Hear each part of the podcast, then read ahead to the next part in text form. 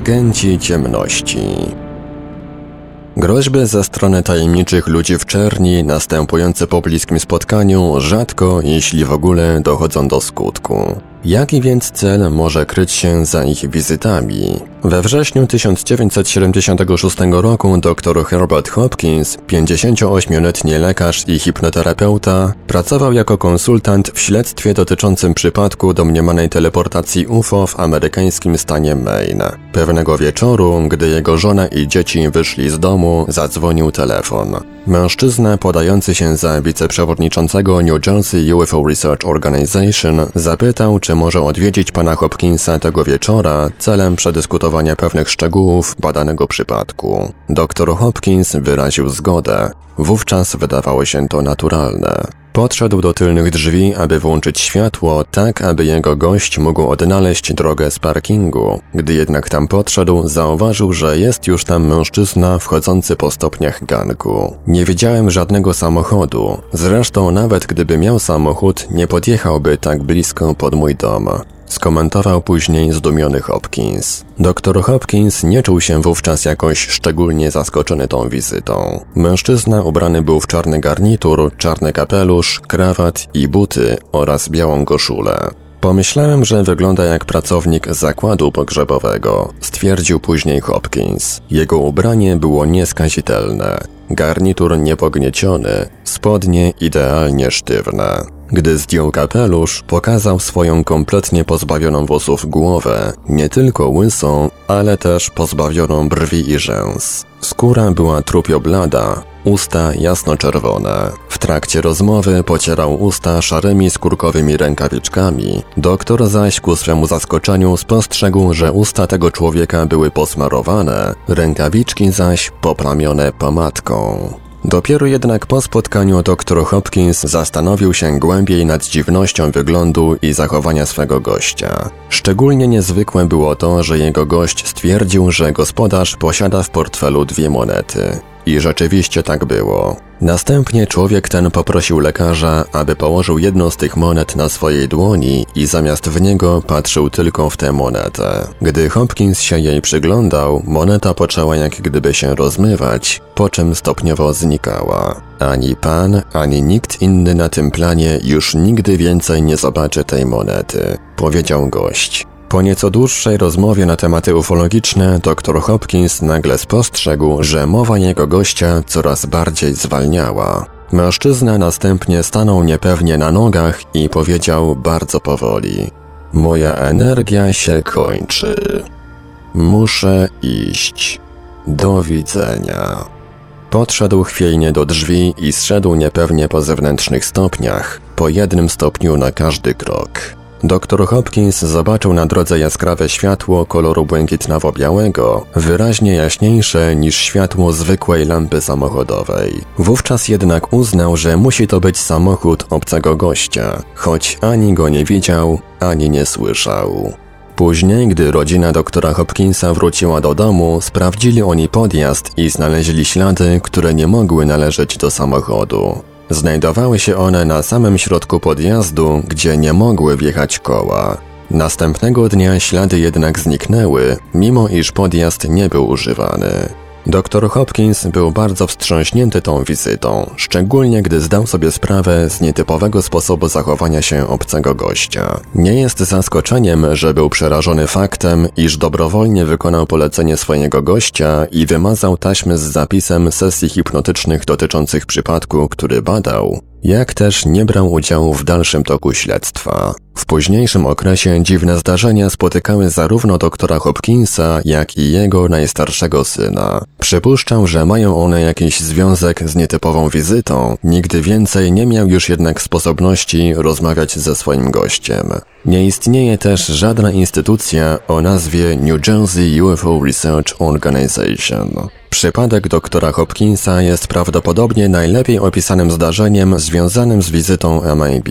Stawia on nas też przed najdziwniejszym problemem. Najpierw musimy zadać sobie pytanie, czy wyszkolony i uznawany doktor wymyśliłby taką dziwną opowieść, a jeśli tak, to jaki musiałby być tego przekonywający motyw? Z drugiej zaś strony, czy całe to zdarzenie mogło być jedynie złudzeniem, pomimo odnalezienia śladów przez innych członków rodziny? Czy prawda może leżeć gdzieś pomiędzy rzeczywistością a wyobraźnią? Czy prawdziwy odwiedzający, choćby nawet oszust podający fałszywe dane, odwiedził doktora z sobie tylko znanych pobudek, w jakiś sposób skłaniając doktora do wymyślenia całego zestawu dziwnych cech? Tak naprawdę najmniej prawdopodobnym wytłumaczeniem wydaje się to, jakoby całe zdarzenie rozegrało się w wyobraźni doktora. Gdy żona i dzieci wrócili do domu, znaleźli go w stanie poważnego wstrząsu, z włączonymi wszystkimi światłami, siedzącego przy stole, na którym leżała broń.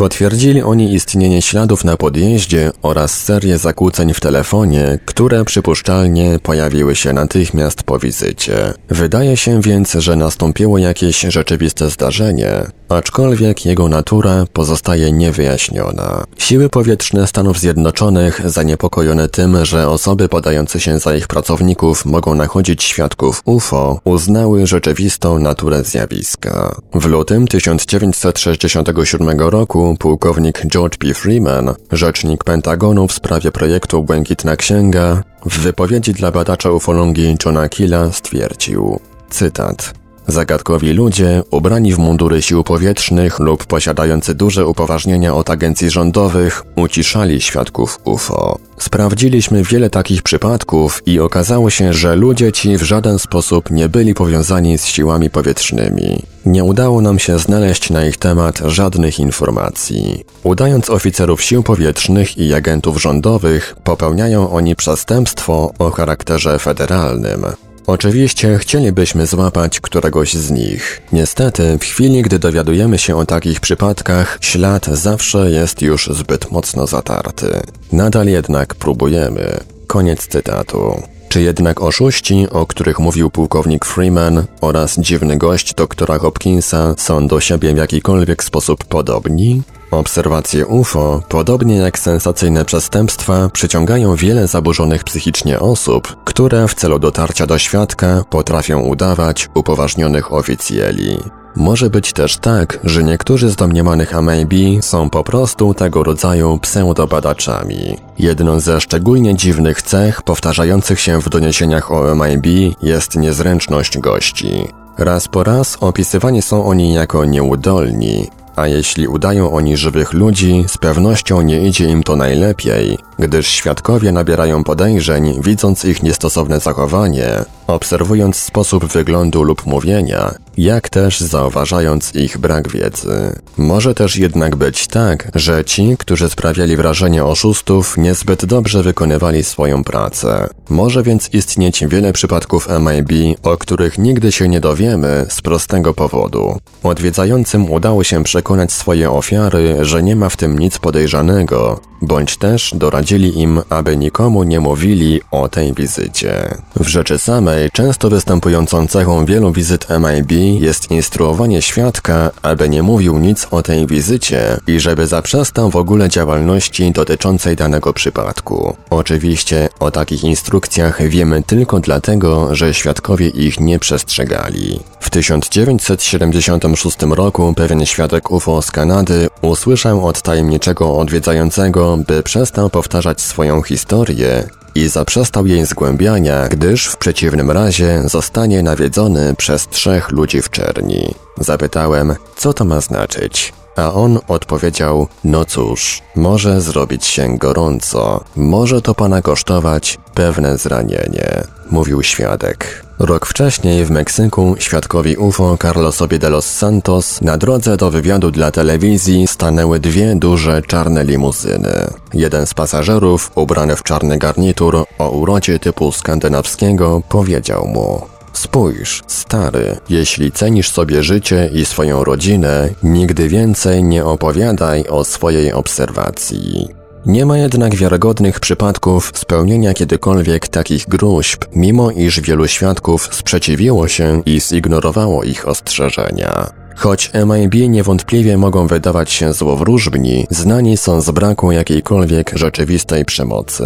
W najgorszym wypadku można o nich powiedzieć, że często zastraszają świadków niezapowiedzianymi wizytami i telefonami, bądź też powodują u nich lęk samą swoją obecnością. Choć świadek nie doświadcza żadnych form przemocy, dla śledczego jest to kolejny kłopotliwy aspekt tego zjawiska. Gdyby doszło do fizycznej przemocy, pomogłoby to określić rzeczywistość zjawiska. Zamiast tego jednak większość dowodów de facto posiada charakter pogłoskowy, często niezbyt wysokiej jakości. Sprawy tak dobrze zbadane jak przypadek doktora Herberta Hopkinsa należą niestety do mniejszości. Kolejną problematyczną kwestią jest zatrważający brak precyzji w wielu z tych doniesień. Popularny amerykański pisarz Brad Steiger twierdził, że setki ufologów, kontaktowców oraz przypadkowych świadków UFO twierdzą, że byli nawiedzani przez złowieszczych nieznajomych. Przychodzili w grupach po trzy osoby i wszyscy ubrani byli na czarno. Steiger przytacza jednak tylko kilka rzeczywistych przypadków. Podobnie John Keel, ekspert w sprawach zjawisk niewyjaśnionych, twierdził, że przy wielu okazjach naprawdę widział Cadillaki widma, którym podróżowali groźnie wyglądający pasażerowie o aparycji orientalnej, ubrani w czarne garnitury. Jednak, jak na doświadczonego reportera, w dziwny sposób unikał zagłębiania się w te obserwacje, czy też poświęcenia rozdziału lub linijki tak istotnej sprawie. Takie luźne stwierdzenia w charakterze dowodów są bezwartościowe. Wszystkie one dokładają coś do mitu. I tak oto raz jeszcze wracamy do możliwości, że w tym zjawisku nie ma nic więcej niż tylko mit. A może powinniśmy skreślić cały temat MIB jako złudzenie, produkt kreatywnej wyobraźni ludzi, których osobiste obsesje przyjmują akurat taki kształt dlatego, że odzwierciedlają takie czy inne dominujące w obecnej kulturze zainteresowania. Z jednej strony mamy kontaktowca Woodrow Derenbergera, który utrzymywał, że dwaj ludzie ubrani na czarno, którzy próbowali go uciszyć, byli wysłannikami mafii. Z drugiej zaś mamy teoretyka Davida Tansleya, który zasugerował, iż są oni istotami parapsychicznymi, przedstawicielami ciemnych mocy, pragnącymi powstrzymać upowszechnianie prawdziwej wiedzy. Przedstawiając to bardziej jako fakt, Dominik Lucchesi twierdził, że pochodzili oni z jakiejś nieznanej, być może podziemnej cywilizacji, która zamieszkuje odległe rejony Ziemi, Amazonię, pustynię Gobi czy też Himalaje. Istnieje jednak pewna cecha wspólna dosłownie wszystkich doniesień o MIBach, która być może zawiera klucz do rozwiązania problemu. Tą cechą jest posiadanie przez MIB informacji, które powinny być dla nich niemożliwe do zdobycia. Informacji tajnych, niewyjawianych prasie, zamiast opinii publicznej znanych prawdopodobnie tylko skromnemu gronu śledczych i urzędników, których zresztą czasami nawet oni nie posiadają. Odwiedzana osoba jest jedyną, która posiada tego typu wiedzę. Innymi słowy, ludzie w czerni oraz ich ofiary mają wspólną wiedzę, której prawdopodobnie nie posiada nikt inny. Co więcej, w prawie każdym przypadku ludzie w czerni zjawiają się u świadka w czasie, gdy ten jest sam. Dla przykładu, w przypadku doktora Hopkinsa odwiedzający dzwonił wtedy, gdy jego żony i dzieci nie było w domu. Nasuwa się więc nieuchronny wniosek, że musi istnieć jakiegoś rodzaju paranormalne połączenie pomiędzy MIB a ludźmi, których odwiedzają. Dodajmy do tego inne cechy tego zjawiska, które niełatwo pogodzić z codzienną rzeczywistością. Na przykład, gdzie są powszechnie znane czarne samochody, gdy nie odwiedzają świadków? Czy są garażowane lub serwisowane? Czy nigdy nie doznają awarii ani nie biorą udziału w wypadkach? Czy może być tak, że materializują się z jakiegoś innego planu istnienia wtedy, kiedy są potrzebne?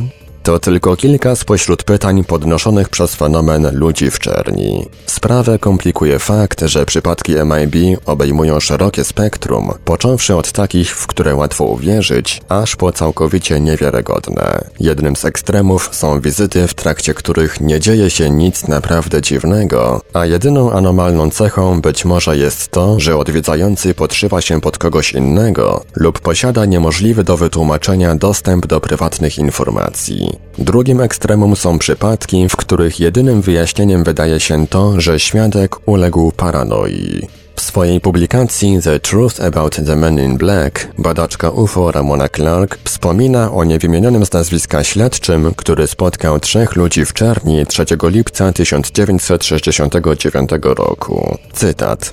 W oknie samochodu, którym podróżowali, znajdował się symbol połączony z nimi oraz ich wizytami. Symbol ten wywarł na tym człowieku głęboki wpływ. Nigdy nie widziałam osoby będącej w takim stanie absolutnego przerażenia. Koniec cytatu. Po pierwszym spotkaniu miało miejsce nieustanne prześladowanie. Zdarzały się tajemnicze telefony, a dom mężczyzny został przeszukany. Zaczął słyszeć głosy i widzieć dziwne kształty. Cytat. Czarne Cadillaki jeździły ulicą tuż przed jego domem i śledziły go gdziekolwiek się udał. Pewnego razu nadjeżdżający Cadillac nieomal spowodował wypadek z udziałem jego i jego rodziny. We śnie nawiedzały go koszmary związane z MIB. Nie był w stanie odpoczywać, cierpiała na tym jego praca, a on sam obawiał się, że straci zatrudnienie. Koniec cytatu. Czy to wszystko rozgrywało się tylko w jego umyśle? Można by tak pomyśleć. Przyjaciel świadka potwierdził jednak, że gdy rozmawiali, przed jego domem tam i z powrotem przechadzał się dziwnie wyglądający człowiek. Był wysoki, wyglądał na 55 lat i cały ubrany był na czarno. 24 września 1976 roku Zaledwie kilka dni po tym, jak doktorowi Herbertowi Hopkinsowi przerażającą wizytę złożył człowiek w czerni, jego synowa, Maureen, odebrała telefon od człowieka, który twierdził, iż zna jej męża, Johna, i który zapytał, czy on i jego wspólnik mogą przyjechać i ich odwiedzić. John spotkał się z tym człowiekiem w miejscowym barze szybkiej obsługi i zawiózł go do domu wraz z jego wspólniczką. Oboje przypominali ludzi po trzydziestce i nosili dziwnie staromodne ubrania. Szczególnie dziwnie wyglądała kobieta. Gdy stała, wyglądała jak gdyby coś było nie tak z połączeniem jej nóg z biodrami. Oboje nieznajomi robili bardzo małe kroki, pochylając się do przodu, jak gdyby w obawie przed upadkiem. W dziwny sposób siedzieli razem na sofie, gdy mężczyzna zadawał liczne szczegółowe pytania dotyczące spraw osobistych. Czy John i Maureen oglądali dużo telewizji, co czytali i o czym rozmawiali? Przez cały ten czas mężczyzna poklepywał i czule obejmował swoją towarzyszkę, pytając Johna, czy jest to właściwe i czy robił to w prawidłowy sposób. John wyszedł na chwilę z pokoju, zaś mężczyzna próbował namówić Maureen, aby usiadła przed nim. Pytał ją również, jak była zrobiona i czy posiadała jakieś nagie zdjęcia. Krótko potem towarzyszka gościa wstała i oświadczyła, że chce wyjść. Mężczyzna również wstał, nie wykonując jednak żadnego ruchu. Mężczyzna znajdował się między kobietą a drzwiami i wszystko wyglądało tak, jak gdyby jedynym dla kobiety sposobem dostania się do drzwi było pójście po linii prostej, przechodząc bezpośrednio przez mężczyznę. Wreszcie kobieta zwróciła się do Johna i poprosiła: Proszę go przesunąć. Sama nie mogę tego zrobić. Wtem nagle mężczyzna wyszedł, a za nim podążyła kobieta. Oboje szli po liniach prostych. Nie powiedzieli nawet do widzenia. Źródło The Unexplained. Numer 39 z 1992 roku. Przedruk ufoevidence.org. Tłumaczył, opracował i czytał Ivelios.